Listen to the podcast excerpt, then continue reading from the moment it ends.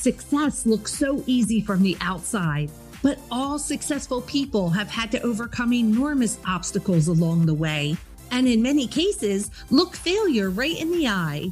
Most successful people don't focus on the struggle and they rarely talk about it because that's not what creates success. Join us here where we'll chat with serial entrepreneurs, both men and women, and share the good, the bad, and the ugly of entrepreneurship. We'll talk about the obstacles we faced and how to overcome them to reach the success that you desire. I am your host, Cami Lehman, and this is She's Invincible.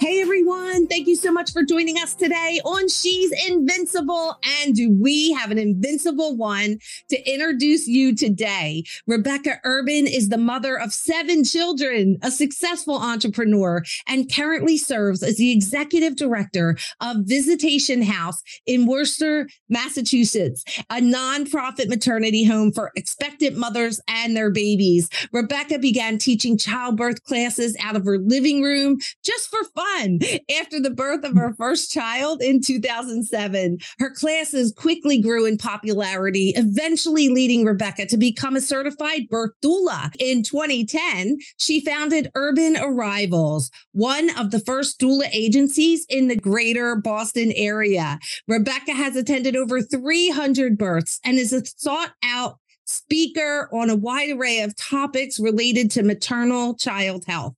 After the success of her business, Urban Arrivals, her husband selflessly gave up his career to stay home with their children so that Rebecca could continue to pursue her passion for helping moms and babies. Today, Rebecca serves as the executive director for Visitation House, a nonprofit maternity home located in Worcester, Massachusetts, serving homeless mothers and their babies. Oh my gosh, Rebecca Urban, I mm-hmm. can't tell you how excited I am to have you here today on She's Invincible. Welcome. Thanks, Cami. Thank you for having me. Very excited to be here. Oh my gosh, what a fun journey to get you here, right? Oh, yeah. fun. Like, what a story. That'll be a story for another time. But I am yeah. excited to have you. I, oh my gosh, I have so many questions. Let's jump in though. Let's tell our listeners how in the world did you get where you are today? And what question. makes, yeah, what makes you invincible?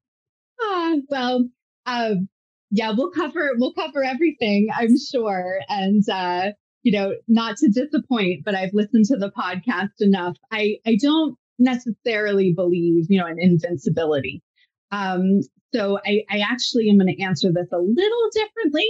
Um, but I know you've had guests before who have said something similar that, that it's actually more, I would say, um, in looking at one's mortality um, and and realizing that we're not here forever and that we only get this one life um, that has kind of motivated me to want to make the best of it. Uh, so I would I would answer it that way. well, I just want to put this in there that being invincible is about never giving up. It's about okay. it's about, you know, riding the waves and getting knocked down and always getting back up. So yeah. Uh, so I appreciate like a lot of people like I personally wouldn't say I'm invincible. That's kind of scary. I'd be waiting for yeah, yeah. to strike. But but to us invincible is really just about living life, taking that journey and never giving yeah. up and you know, no matter what you're faced with, just always getting back up. So, with that in mind, what would you say makes you invincible? That's a good question. So I would say, um, you know, you mentioned I had seven kids. Um, my youngest is two and a half, and uh, my eldest is 16. And I've been married for almost 20 years. So that's my answer now. I uh, believe that seven yeah. kids makes you invincible. Do it. Um, but, you know, we talked about earlier too that um, and we'll talk about it more, but just my journey that I, I, never really imagined being a working mom. It wasn't something on my radar. Uh, but, you know, when my business grew, even though I kept having babies really like every two years for a long period of time, um, I, I kept up my business and it grew every year. And I'm pretty, I'm pretty proud of that, you know, that um, even when I had to take a bit of a step back, you know, to be with my kids, to nurse my babies, to recover postpartum. I had a good enough team of people in place um, that we consistently grew every year, uh, which is pretty amazing. So amazing. So I want to go back to this. When you were young, did you did you come from a big family? No, that's a good question. So um, I'm an only child. You believe that? Yeah. I don't. Only child. That's what makes you invincible is that you you right. took the challenge. What would make you do that, right? I don't know I didn't know any better. You know, yeah. Um, what inspired I wanted you? a lot of kids. Yeah, you know, I from the earliest time I can remember, I loved playing with doll houses and I had all sorts of games. And the funny thing is, I always envisioned myself with a large family, with a lot of kids. Um, and I'm talking from the time I was five, six years old, like my earliest memories. And you know, I'm sure we can peel that onion and there's layers there, but yeah. uh, you know, I I do remember you know, I had wonderful parents. I had a wonderful upbringing, but feeling really lonely sometimes and living a lot in my imagination. And I saw a lot of my friends, uh, most of them had siblings. And uh, yeah, it was something I wanted and didn't get. So I love that. So you created that for your for your own family, which I love. Yeah. You know, a lot of times that's what happens. We create what we didn't have or what we needed at a mm-hmm. time. Mm-hmm. So, okay, this is just it's hard for me to even wrap my head around the fact that you have uh helped deliver over 300 babies uh, and having seven of your own. it's kind of something you could just do in your sleep now. Um, but I love what happened next because you shifted from that you having babies, uh, helping other women have babies to now helping support women that are having babies. Mm-hmm. What a mm-hmm. beautiful, mm-hmm. beautiful transition to the next phase. And I think that's so amazing. So tell us a little bit about that. Yeah. So uh, I, I didn't envision having like a big career or being, you know, the the sole worker in the family. When when my husband and I got married, our intention was, you know, we would both work for some time and when I did have babies, then I'd probably, you know, stay home.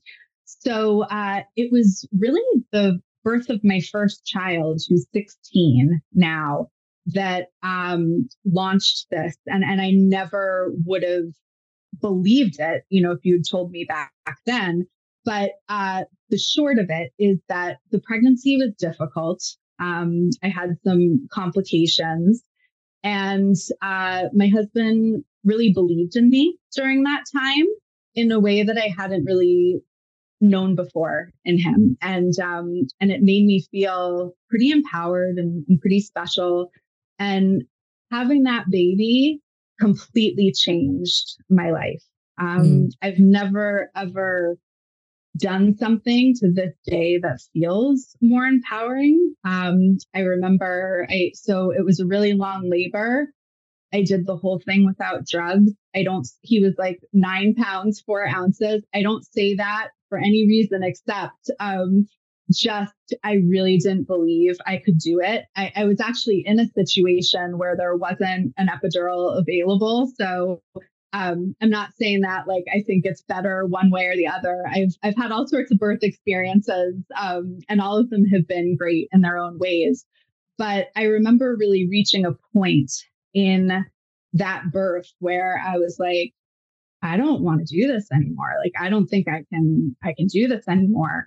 And uh, I remember the midwife was like, well, you can get up and put your clothes on and get in the car and go to the hospital. I'm like, no, I don't think I want to do that. I was at a freestanding birth center that was run by midwives. Um, and so I found myself just kind of in this place where I was like, man, there's no way out of this except by literally pushing through. And so many, many, many hours later, um, a little baby boy entered the world. And I remember we didn't know what we were having. And I had just felt like I had done the most empowering, feminine thing. and then to be handed this boy, like I just laughed. I, I, was like, this is this is crazy. I could not believe it. And um, we have a lot of pictures of that, which is pretty nice. And my husband was like jumping for joy and we were really excited. So I had a really, really good experience um, for for my first. And and my husband at that point, we were really young, just kind of starting out, and uh, you know, we could use a little extra money. So I decided, hey, why don't I become a childbirth teacher and I can teach one night a week out of my house. And that's how this started. And and I did, and I would do it with the baby nursing and right there. And our living room quickly became filled. And then I had to rent space. And then it branched out into Boston. And it grew.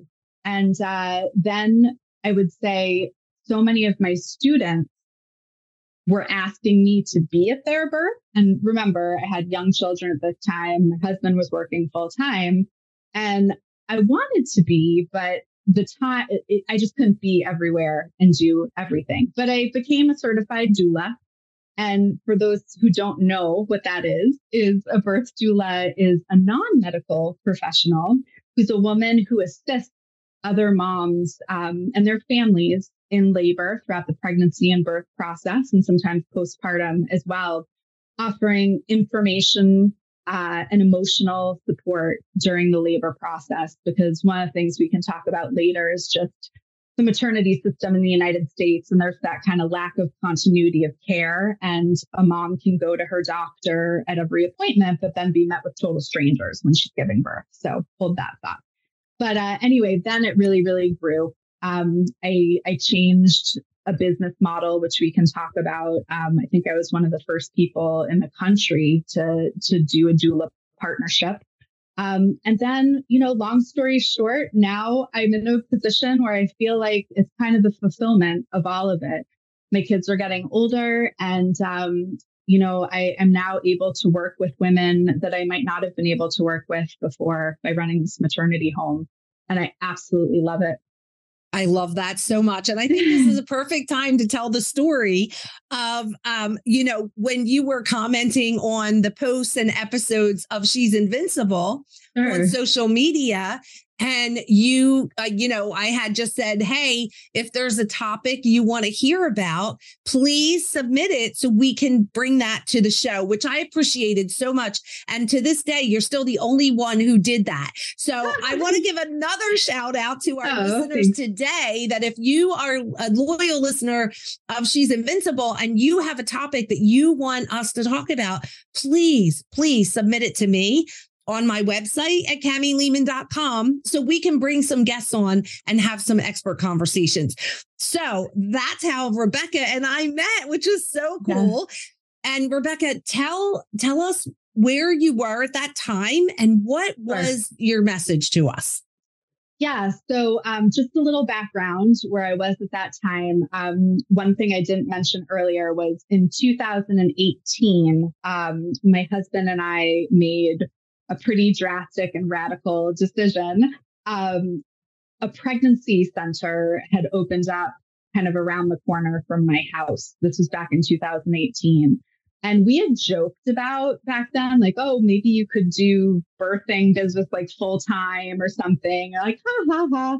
Our older boys, my husband wanted to go to their games, and he was always saying how he wished he could be more present at home. And then this opportunity opened up. So I was the director of this pregnancy center for three years, and I absolutely loved it. I loved every part of it.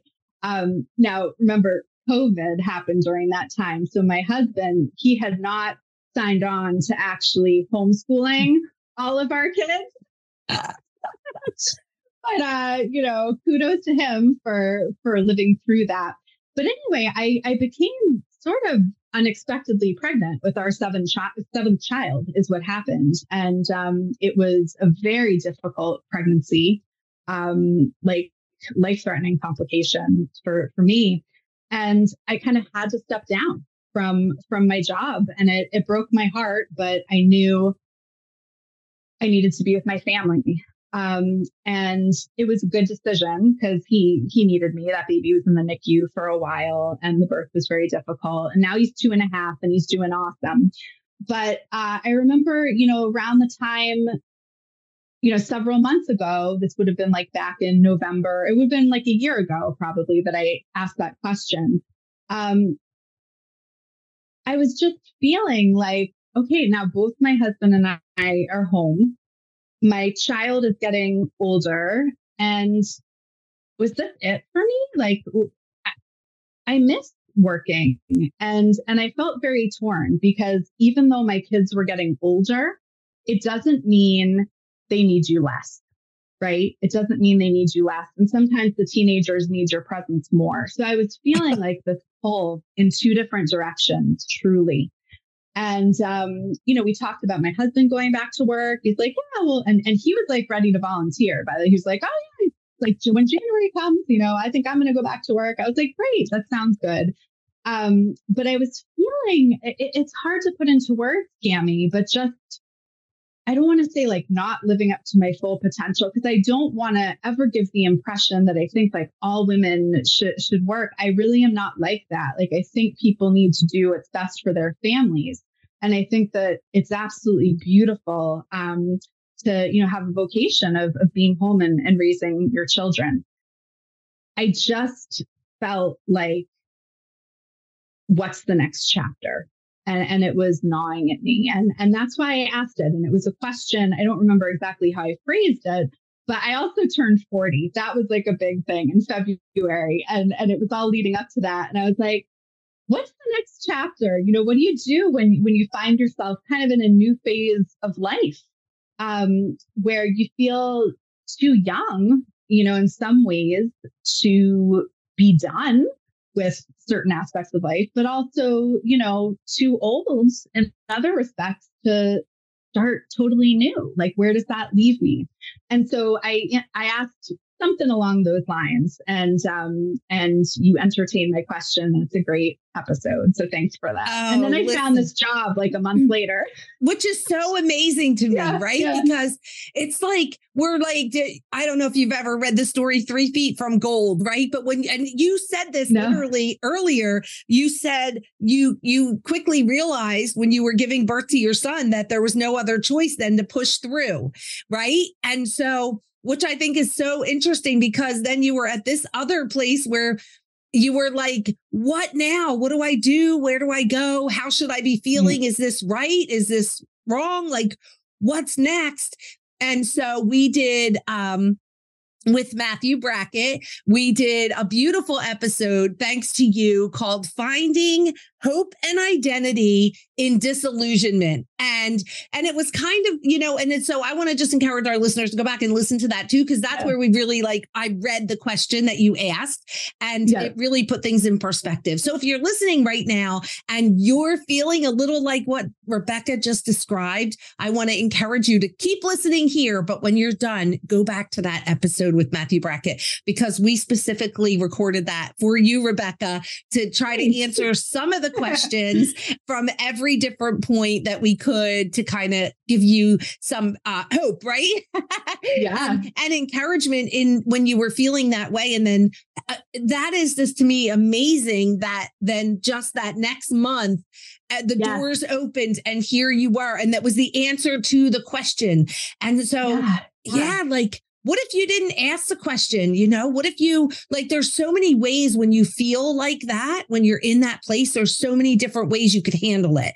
And I was mm-hmm. so excited to hear your news because, you know, you did reach out uh, hopefully we gave you some good uh, comfort but at the same time you didn't give up and you you know it just came. Sometimes we're so busy trying to make things happen when they're really just going to happen on their own. And i'm not saying that about you but i'm using you as an example. No it's true. That just happened to you right? Mm-hmm. you couldn't have made it up. This just no. it just happened and it would have happened no matter what. So just, you know, if you're feeling stuck right now, just know that something is about to happen and you're going to feel like, what is this? And it's frustrating and you feel, you know, all these ways, but just know that nothing is forever. So if you're stuck, you don't have to be stuck forever. There's just such a beautiful life ahead if we keep pursuing it. And I think that's what happened with you. And oh my gosh, what a story of from going from this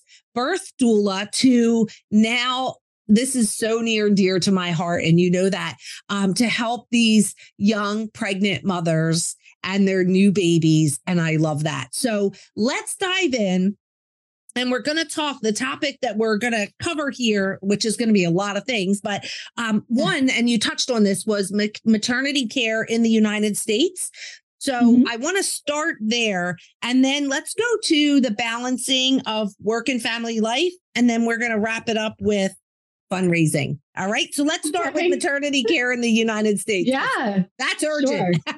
it's it's definitely urgent and it's a mess. Um, and you know, our infant mortality rates are not great. Our maternal mortality rates are not great either um, compared to other developed countries. And currently we have a cesarean rate of you know one out of three births and um, that's a lot more than the world health organization um, recommends and uh, you know but i think Cami, the biggest crisis um, in the maternal care system in the united states right now is is the lack of continuity of care and I feel very strongly about that. It's something I've spoken about for many, many years. And it's the reason why I got into the doula part of what I do, or actually going and being with families during the birthing process. Because one of the things that um, a lot of your listeners who are moms can probably identify with is that what happens with most people, regardless of what state, I'm in Massachusetts, but it's all over the country. You know, you usually go to the OBGYN uh, who you've been going to your whole life or your whole adult life when you're pregnant. And you go for your appointments and you might meet with them or you might meet with a group of doctors and they rotate. Um, and then you're kind of at the liberty of like whatever hospital they happen to deliver at, right? But it's very rare to meet an OBGYN these days who's like a solo practitioner who like guarantees that they'll go to every birth. So, more often than not, what happens is when a woman is in labor, um, she's met with strangers. It's the mm. truth. Uh, she goes into the hospital. She's never met the nurses before. It's kind of a crapshoot, you know, if your nurse will be friendly or if she's having a bad day. What time of the shift, right? What time, what of, the time shift of the you shift? get there? yeah. walk in. And, yeah. And and there's also um you know shift changes it's huge too and how that can kind of disrupt you know the the labor pattern because we need to be able to relax in order for our bodies to open up and give birth. And um so i found that a lot of women were really disappointed with that and i don't know if it was that their doctors like weren't making that clear to them or they were just kind of like hearing what they wanted to hear um, but I found that a lot of people were disappointed by, by the quality of care that they received in during the birth. And um, I think the continuity of care aspect is so important because there are things that you pick up on when you have a history with a patient or a client or someone.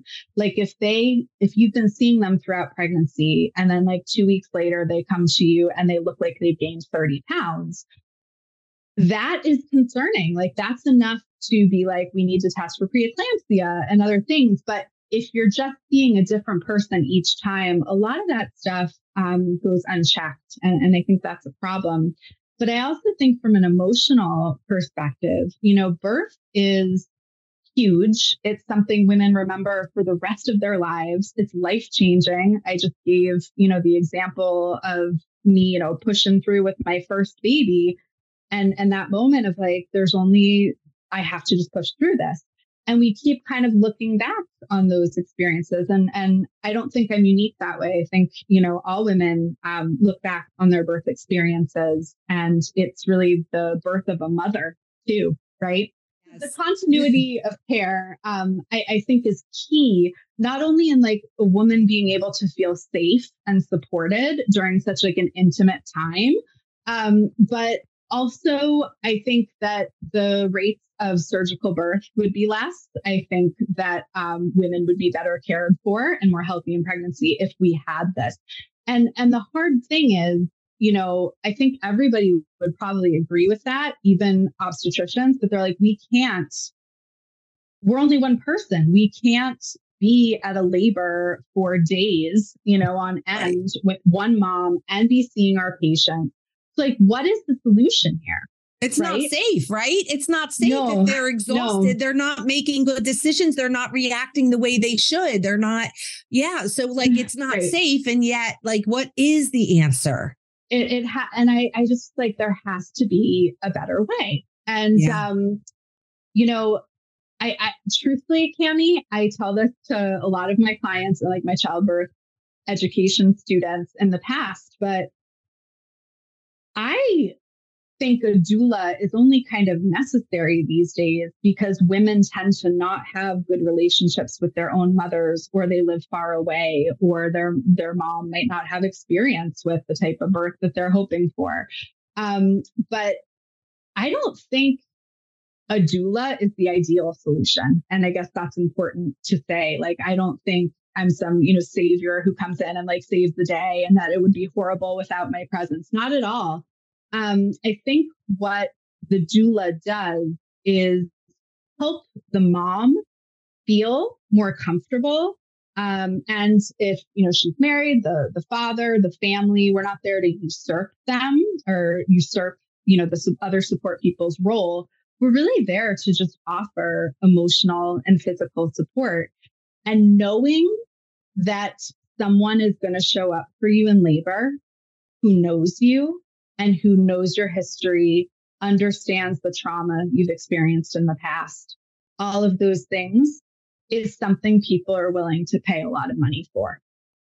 Well, and I imagine too, Rebecca, that the doula actually has the vision, right? Like the the the mom has created like shared her vision with you like this is the kind of birth i want right this is mm-hmm. this is the perfect birth for me so she's yeah. kind of like taking you as a partner and now uh, as a doula i never had one yeah. i should have my my birth experiences were so so totally different one from the other which i imagine they yeah. all are but um is the doula able to advocate for the patient or, like yeah. I and I I remember the anxiety I felt.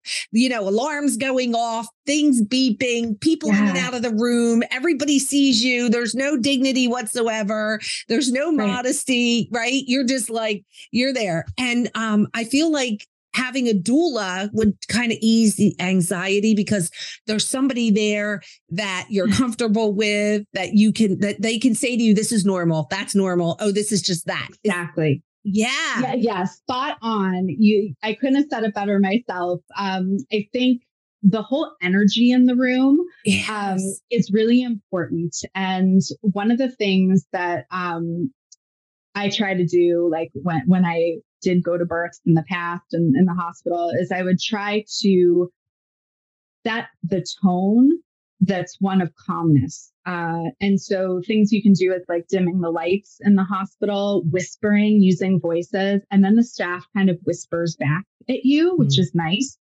But if you go into a situation with bright lights, loud noises, alarms going off, chaos, you know, I think it's really important if there are any labor and delivery nurses listening to this um, to to take a step back and know you know this might be birth number 352 that you're attending today.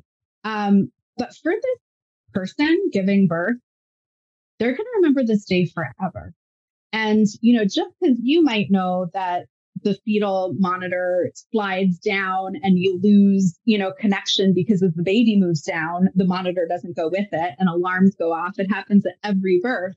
The mom might not know that, you know, um, but just doing little things, I found I, I, can give you a quick example that's kind of a, a funny story, but I remember this one birth I attended probably like 10 years ago uh, at a hospital in the Boston area. And um, the couple was really nice and uh, they, they were hoping for as few interventions as possible.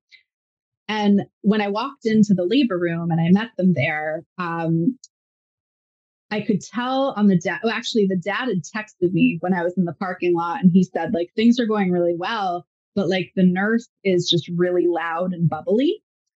And I was like, oh, okay, interesting. So I walked in, there was a shift change. There was a really nice, calm nurse who was leaving. And this new nurse shows up and she's so loud and like so excited and really friendly, but it was like jarring, you know, mm-hmm. like you mm-hmm. felt the energy in the room change. And, you know, she would do things like come in and turn on the light. Like obviously the lights were off for a reason.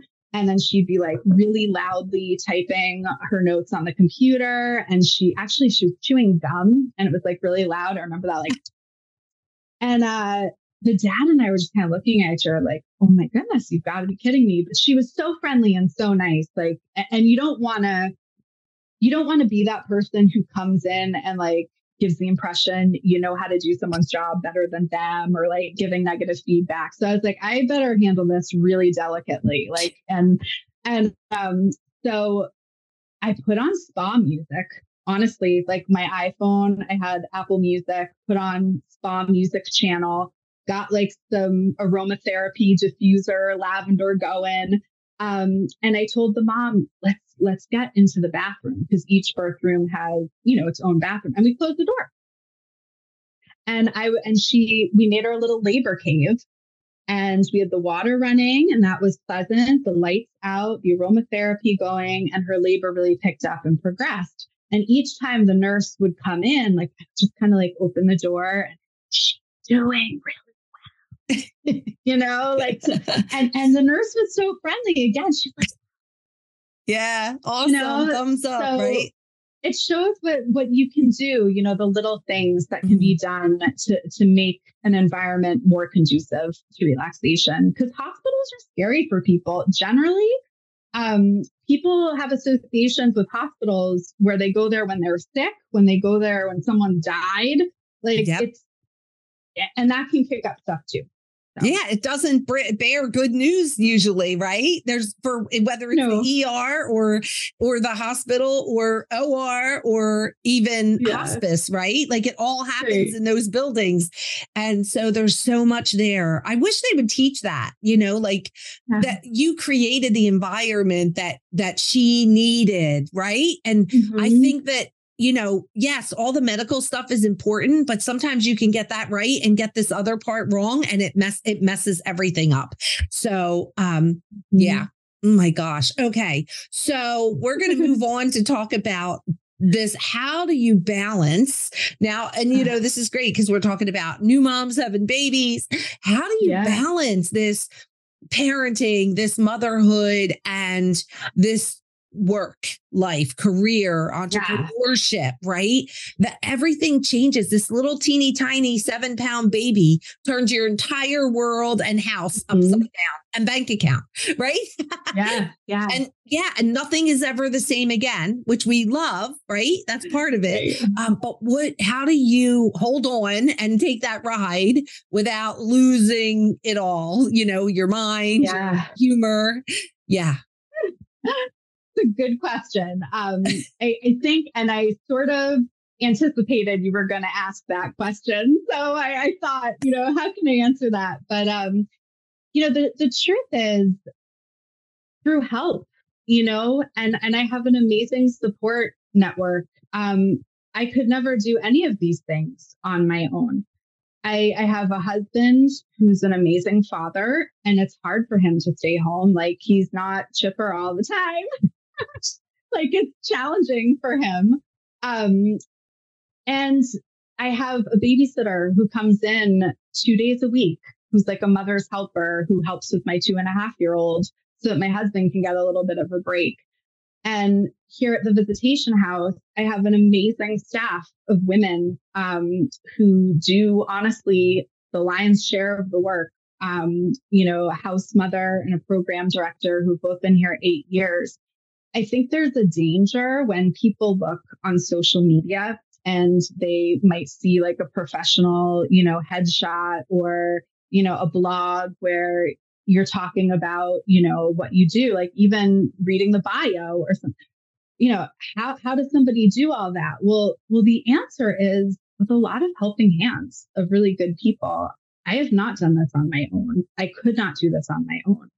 And I think um, it's it's it's something I feel strongly about as a woman because we tend to like compare ourselves to to others a lot. Um, to, to make that known, you know, there have been sacrifices um, that that my family's experienced from me working. Um, there are holidays that I've missed for for being at birth.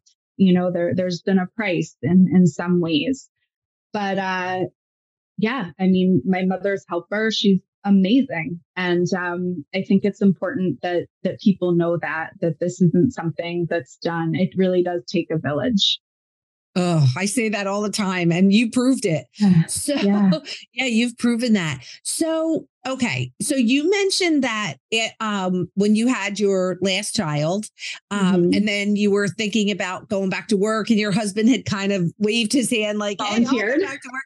So, how yeah. did he? How was that? What happened when yeah. you ended up the one who found the perfect career? I know it's so funny. Was he disappointed? Like, yeah, how did no. that work out? Yeah, it's it's a good question. It it it was one of those things where, like you said, um, things just lined up, and uh, it it I had been volunteering for the organization for some time. I I'd always sort of had in the back of my mind like I'd like to do more for them.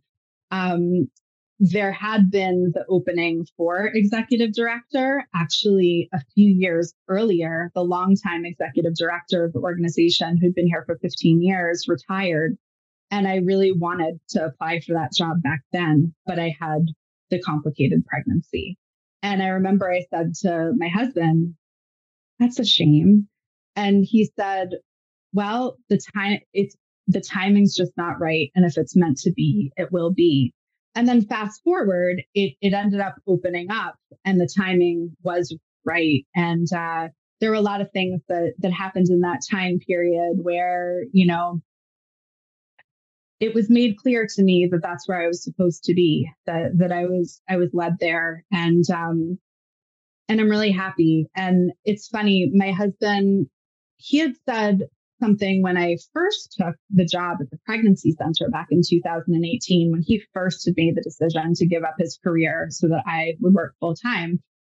And I was nervous about like how he'd handle it when I said they offered me the job. And uh, he said, I can't say no. I'm not going to say no to it because this would be the one time in our life where we turned back on God. That's what he said to me the first time. And so the second time, he didn't say the utter those words, but it was the same thing. There, it was too perfect to fit, and everything lined up so perfectly that that it was meant to be. And uh, he's always been incredibly supportive. Um, I'm very, very grateful to him um, for for his support and belief. It is not easy being home with that amount of kids at all. I can't imagine doing it. Being the mom. No, I, I no. don't know. I don't know. And then and then with COVID, like the moms were ready to check out. I don't know how the dads did that. Like I just I, don't know. And now he's there with a two and a half year old and a 16 year old. Yeah. I can't yeah. and everything in between. Right. Yeah. But I mean, there's just such a big age difference. And like, I'm sure like the dad in him wants to go throw the football with the 16 year old and, you know, and the two year old needs a nap. Right. It's like, ah, I don't know how that looks. I, I I'd love to spend a day there. well, the ugly question when we talk about the good, the bad, and the yes, ugly, we'll talk about um, that. yeah. I mean, it's not picture perfect is the truth. Um, it's, it's uh you know i'd be afraid to have you know a camera come and do a documentary of of my household uh, i think i'm a, i think we're pretty organized and we run things pretty well you have to be with this many kids um, but one of the hardest things for me personally about um, working outside the home has been kind of giving up a big part of the control of how the household is run. And that's actually something I struggle with a big, a lot. Like, mm. well, we're all raised yeah. differently, right? So we have yeah, yeah. thoughts and ideas about what that should look like. And then we abandon that. And I guess we can't say anything, right? Because we're right. not there, we're doing it. So they get they yeah you do you actually give up that power. But i mean and you said like mm-hmm. it's not perfect. You know what? People try to make it look perfect. Nobody's life is perfect. They you yeah. know it's only on those highlight reels that it's perfect. So my last question around this is the kids. How yeah. do the kids what is the perception? Like you know the kids go to school then and the moms come and pick them up and the moms do this and the moms do that. Like this is different. This is it's not good or bad it's different right? So now all of a sudden your kids have dad and dad does mm-hmm. these things and you're at work. Uh, how do the kids do they ever you know voice like oh i wish you were going to take me to school or i wish you were here or is this all they know?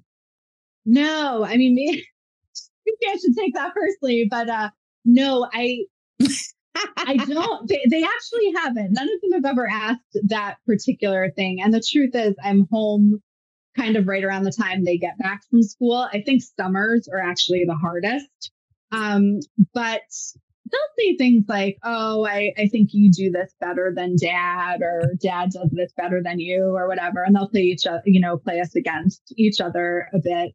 But they've never said that. I do wonder, you know, my friend said something once to me, and it made me realize that I hadn't really ever put myself in my husband's shoes like I had because I had done that for 10 years, right? I had stayed sure. home with the kids. So I thought, but she, this was like a few years ago, she went to the playground with some of her little kids.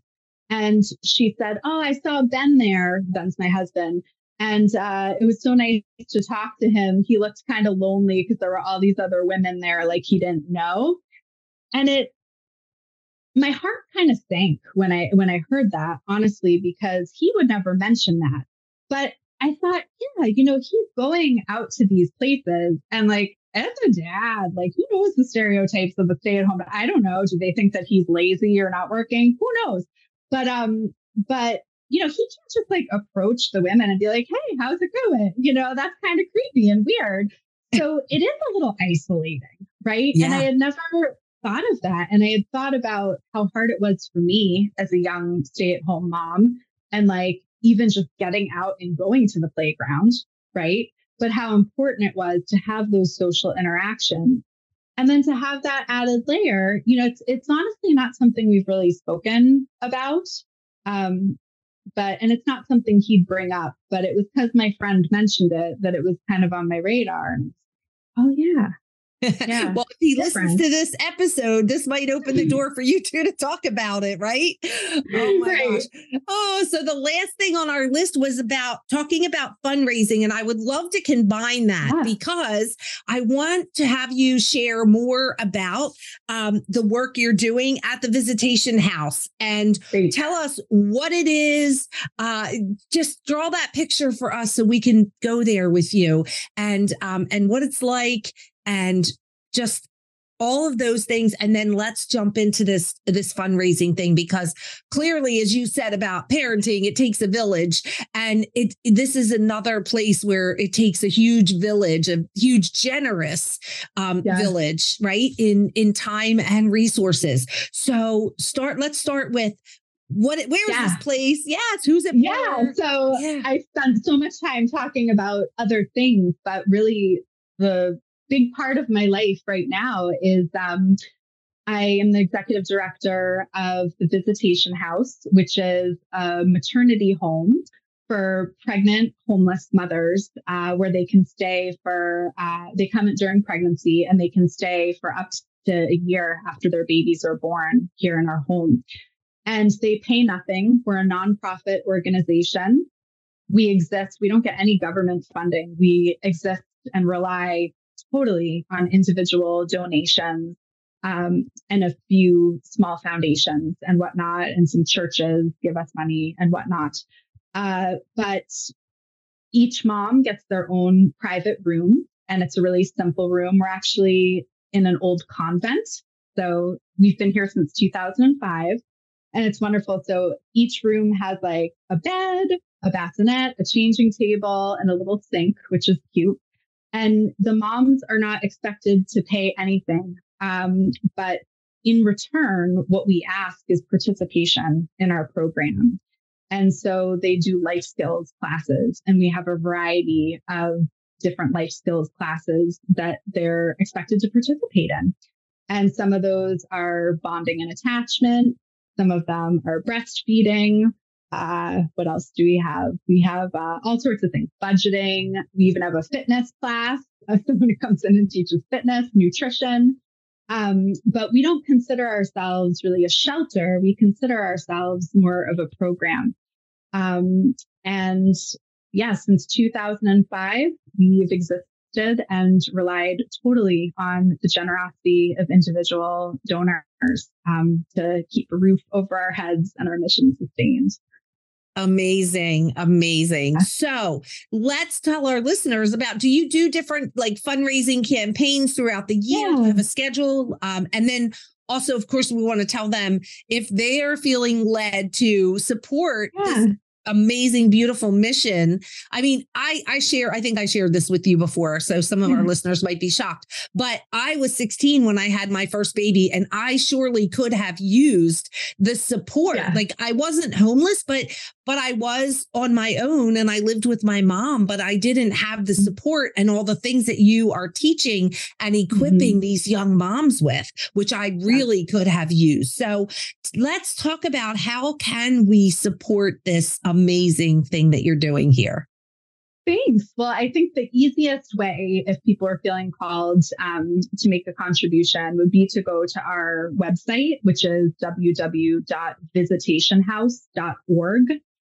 And uh, there's a place to donate right there. They can also mail a check if they're more comfortable, but um, most people donate online. And there's also a monthly giving option which um, I always encourage people if they're feeling called, even $25 a month is huge for us just to help sustain our overhead costs and utilities. And in a place like this, as you can imagine, um, all the gifts are tax deductible. We're a 501c3 uh, nonprofit organization. And um, and if anybody would like to get involved, I know your listeners are really from all over the world. Um, yes. but uh, they can reach out to me by email or call. The numbers on the website, and I'd be happy to talk to them um, about other ways that they can help. Um, but we have various fundraising events that are mostly local, you know, throughout the year. Um, we do have some churches who do like baby bottle drives and things like that um, for us, but uh, but online giving for for your viewers is probably the easiest option.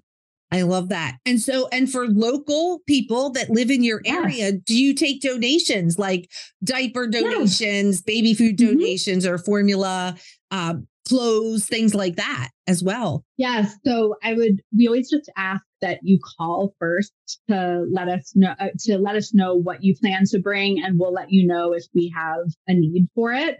Um, otherwise, we tend to get like overwhelmed with like 20 high chairs and, and things like that. And it's like a lot of work to have to, you know, find other homes for them. Uh, so we do have a wish list, actually, an Amazon wish list available on our website, um, which is kind of fun too. Yeah. So if yeah, um, I love that. Okay. That yeah. So I'll what we'll do is we'll go ahead and put the link to the wish list right in the show notes here. So as you're listening, yeah. if you feel led, you can go either right to the website to donate, or if you want to uh, do something that makes so much sense because now you're actually yeah. getting what you need when you need it, and yeah. you can keep that list in real time. Oh, brilliant. Okay. Amazing. Mm-hmm. Oh my gosh. Okay. Rebecca, tell our listeners uh, one more time where people can find you. Sure. So, um, visitationhouse.org is the website for the maternity home, and urbanarrivals.com is my personal website, um, which I don't do too much with anymore, but I still do consultations on occasion. I'm happy to answer anyone's questions. I get lots of emails every week from from people. So urbanarrivals.com and visitationhouse.org.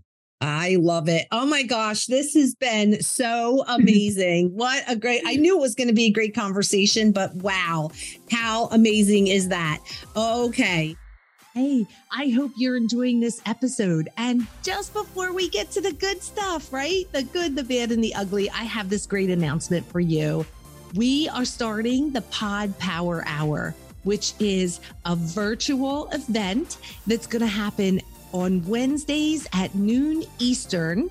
And so if you've ever thought about having a podcast, if you have questions, if you are a podcaster and you want to come and meet other podcasters and learn what's new, what's happening, tips and tricks to be better at this amazing passion of podcasting that you have, we would love for you to join us. We're going to have experts there that are going to be sharing their genius. It's going to be amazing. So, and if you're a host and you want to come meet some amazing uh, people that could be potential guests for you on your show, come on out. What a great way to get exposure.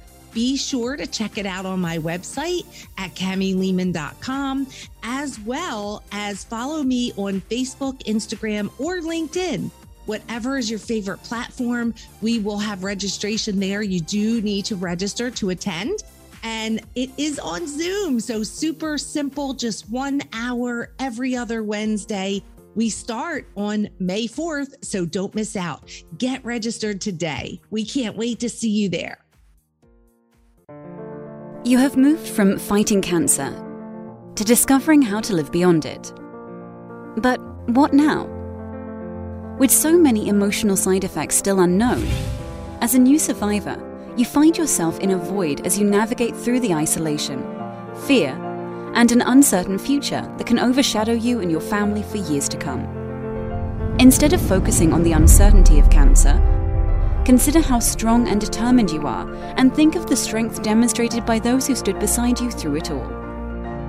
Consider this you now get to choose who you want to be and what your intentional, fulfilled life can look like. You made it through treatment. We can help you define yourself as a survivor. We're here to help you through this moment, to walk beside you as you shift your mindset from counting the days of life to creating a legacy. For more information, visit www.adventuretherapyfoundation.org or contact us at info at adventurefound.org.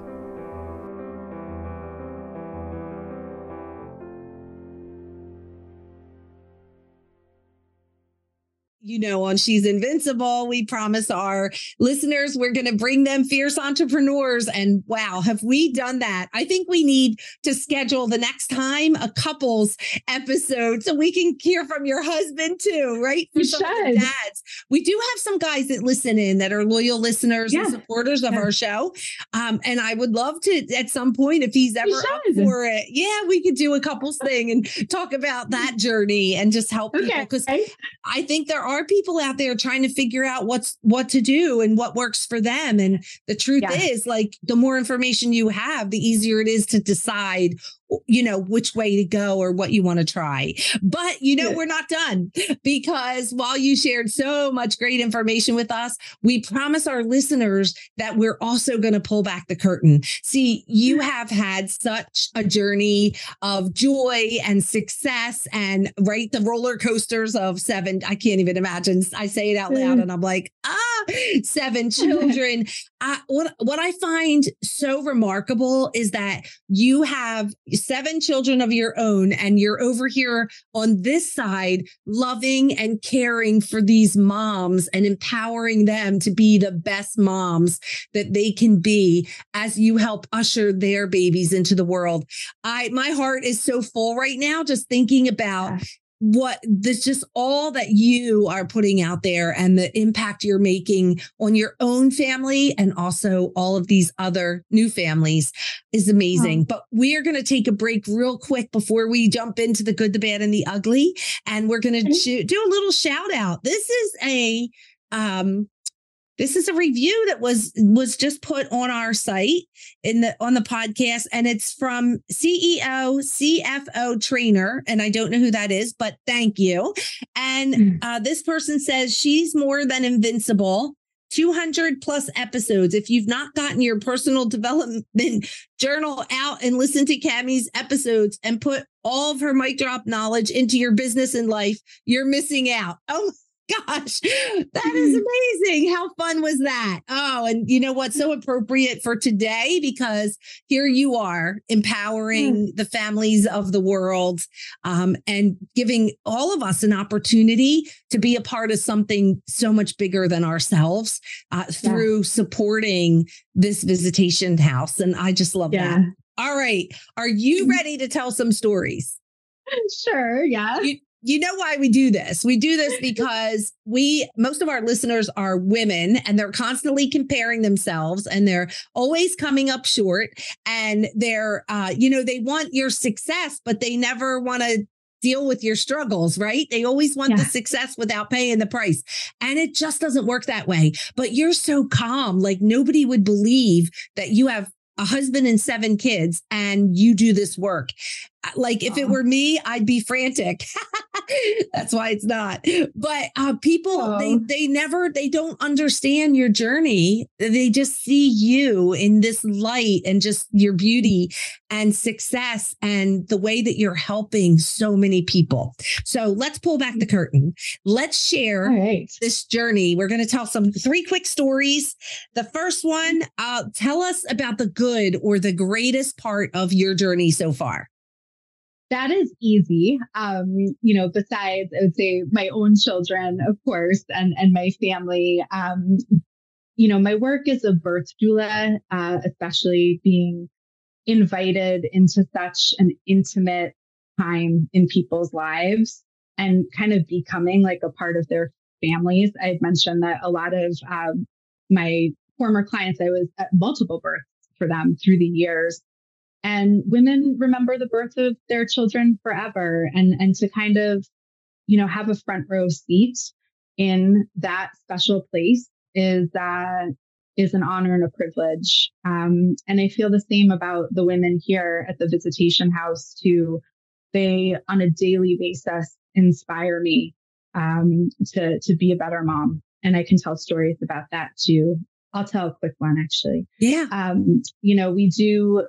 communal dinners four nights a week. I don't stay for every dinner because I have my own family that I have to get back to. But the idea is they they cook and they prepare a meal and sit kind of as a family. And you can imagine there's lots of babies during the witching hour. Like what a scene that must be, right? Yeah. Um, but seeing how they help each other is so beautiful and amazing. And the, you know, moms come here when they're pregnant and they're able to stay here for like about a year postpartum. So the pregnant moms are seeing, you know, moms go before them and they'll hold the babies for another mom while she needs to, you know, do wash a dish or whatnot.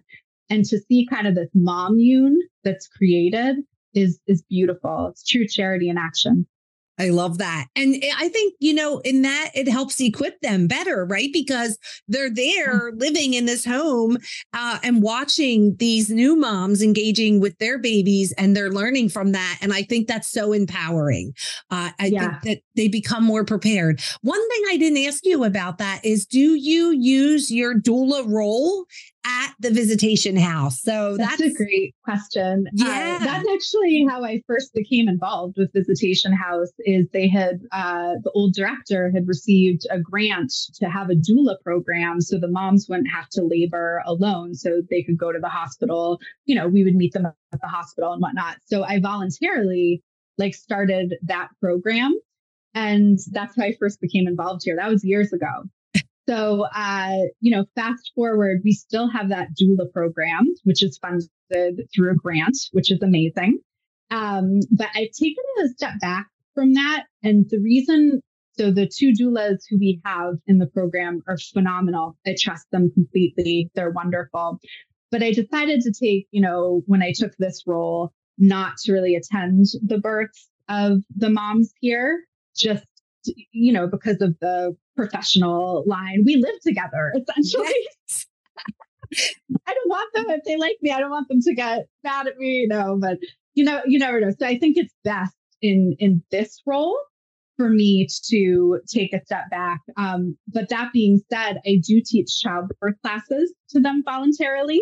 And I'm always here to answer questions. And they know that my door is always open Um, and they come in, some of them are more talkative than others, but some will come in and sit on the couch and ask questions. And I like that relationship. I wouldn't want I it to it. change. I love that. Oh, that's amazing. Okay. Well, that was fun. But now we have to talk about the bad. So we'll save the ugly for last, but tell us a story about the bad part of the journey.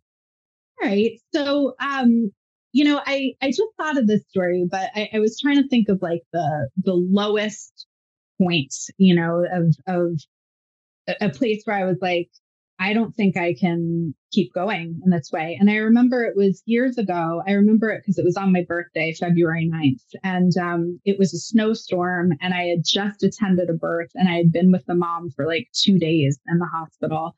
And she had an amazing birth. I'm I'm friendly with her to this day. Um, and you know, it, it was so empowering. My kids were really young. I don't even remember how many I had at that point or what their ages were.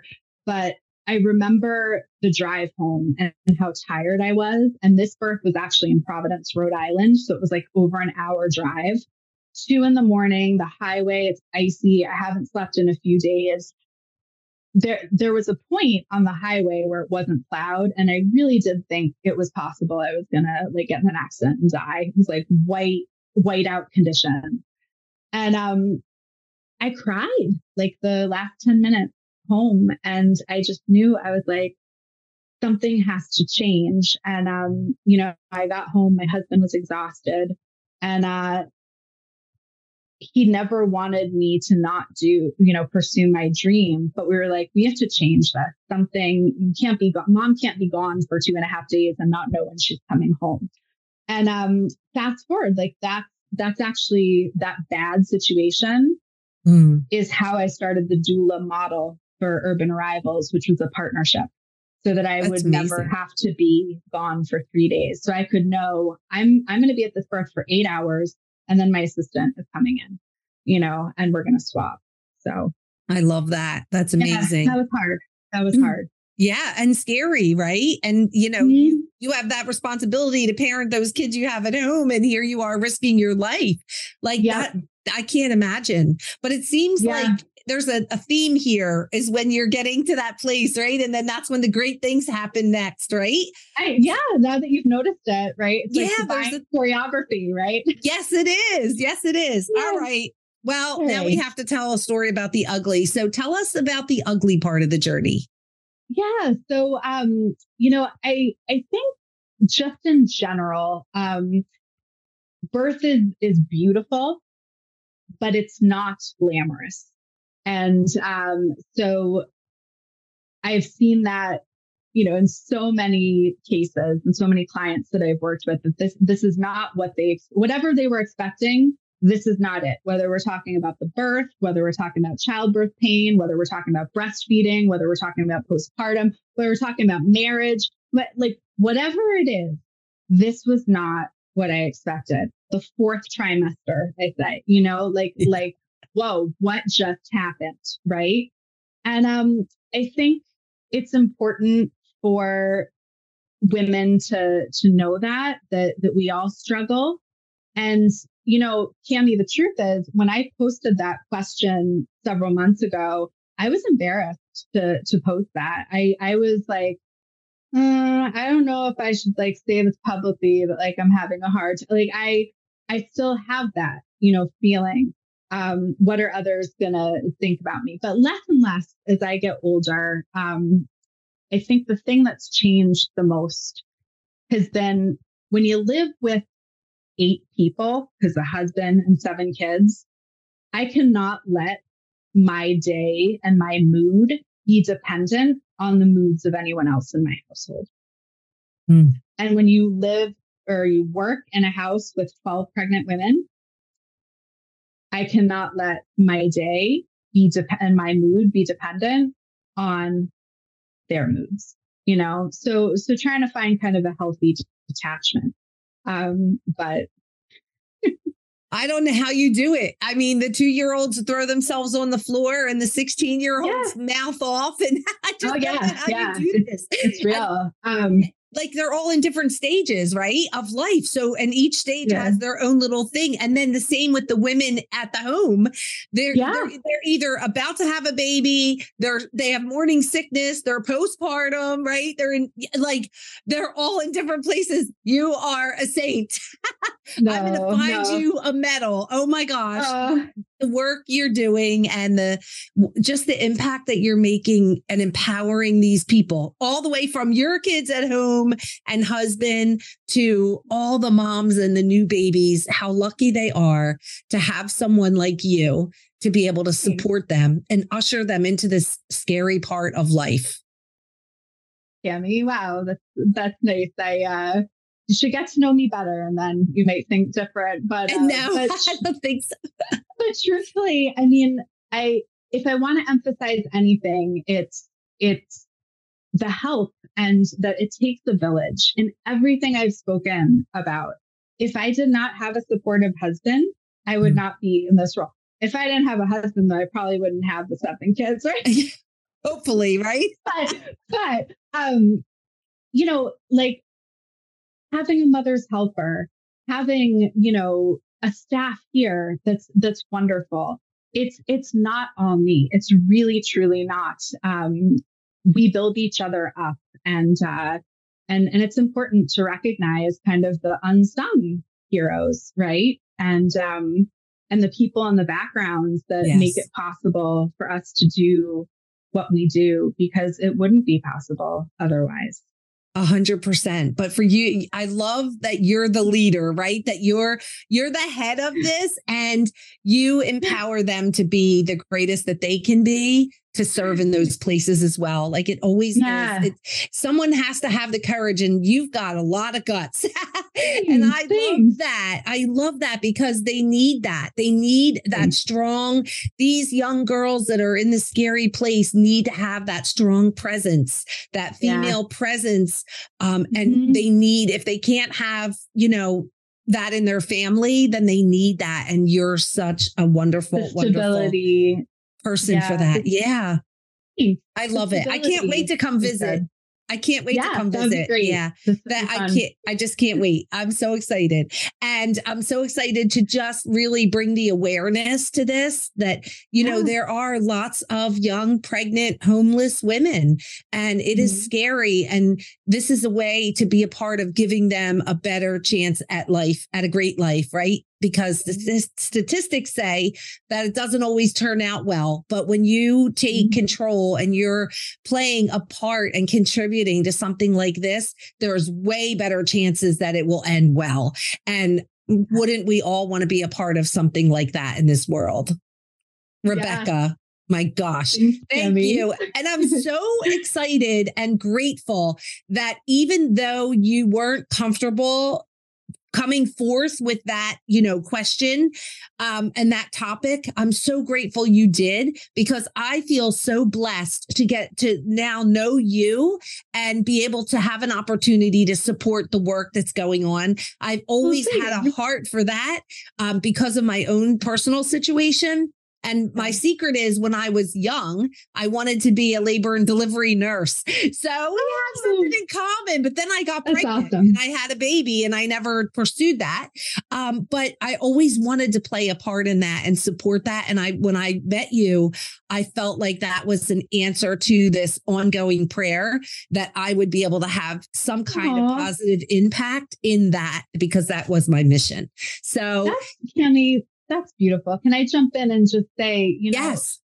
listening to you say that, I so many young moms, like you said, you were 16, when they're facing an unexpected pregnancy, think that their lives are over and that their dreams are crushed. And I can confidently sit here and tell people, your listeners, you can definitely, you are living it, that it is not an end to to your dreams. It's it's a new beginning. And um I, I just wanted to offer that message of encouragement that, you know, an unplanned pregnancy doesn't prevent you from achieving goals. No, you can live a great life. And honestly, the life I live today is better than the one that I wanted. So, and that's mm-hmm. why when I say, like, I'm so grateful to have met you, I can have the life I live today and still have an impact and contribute to what I always had a passion for and where my heart really is. So you really can yeah. have it all.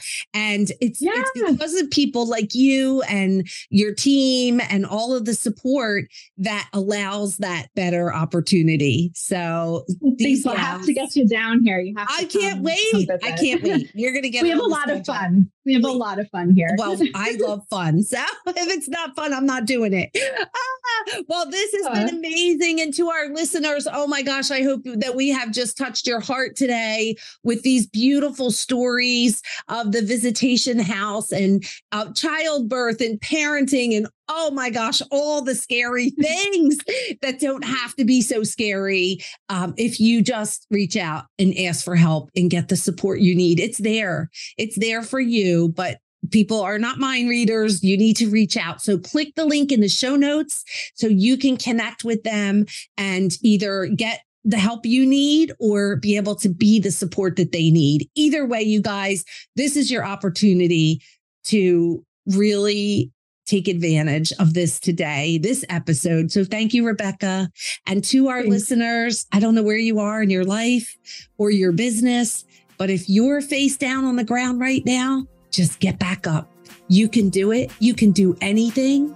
You just need to get back up. Thank you for joining us today. If you were inspired or learned something new, please follow the show, submit a rating and review, and share us with your friends. If you would like to chat to see if you can attract your ideal client and monetize your business through podcasting, please book a free call with me at camilehman.com. I can't wait to meet you.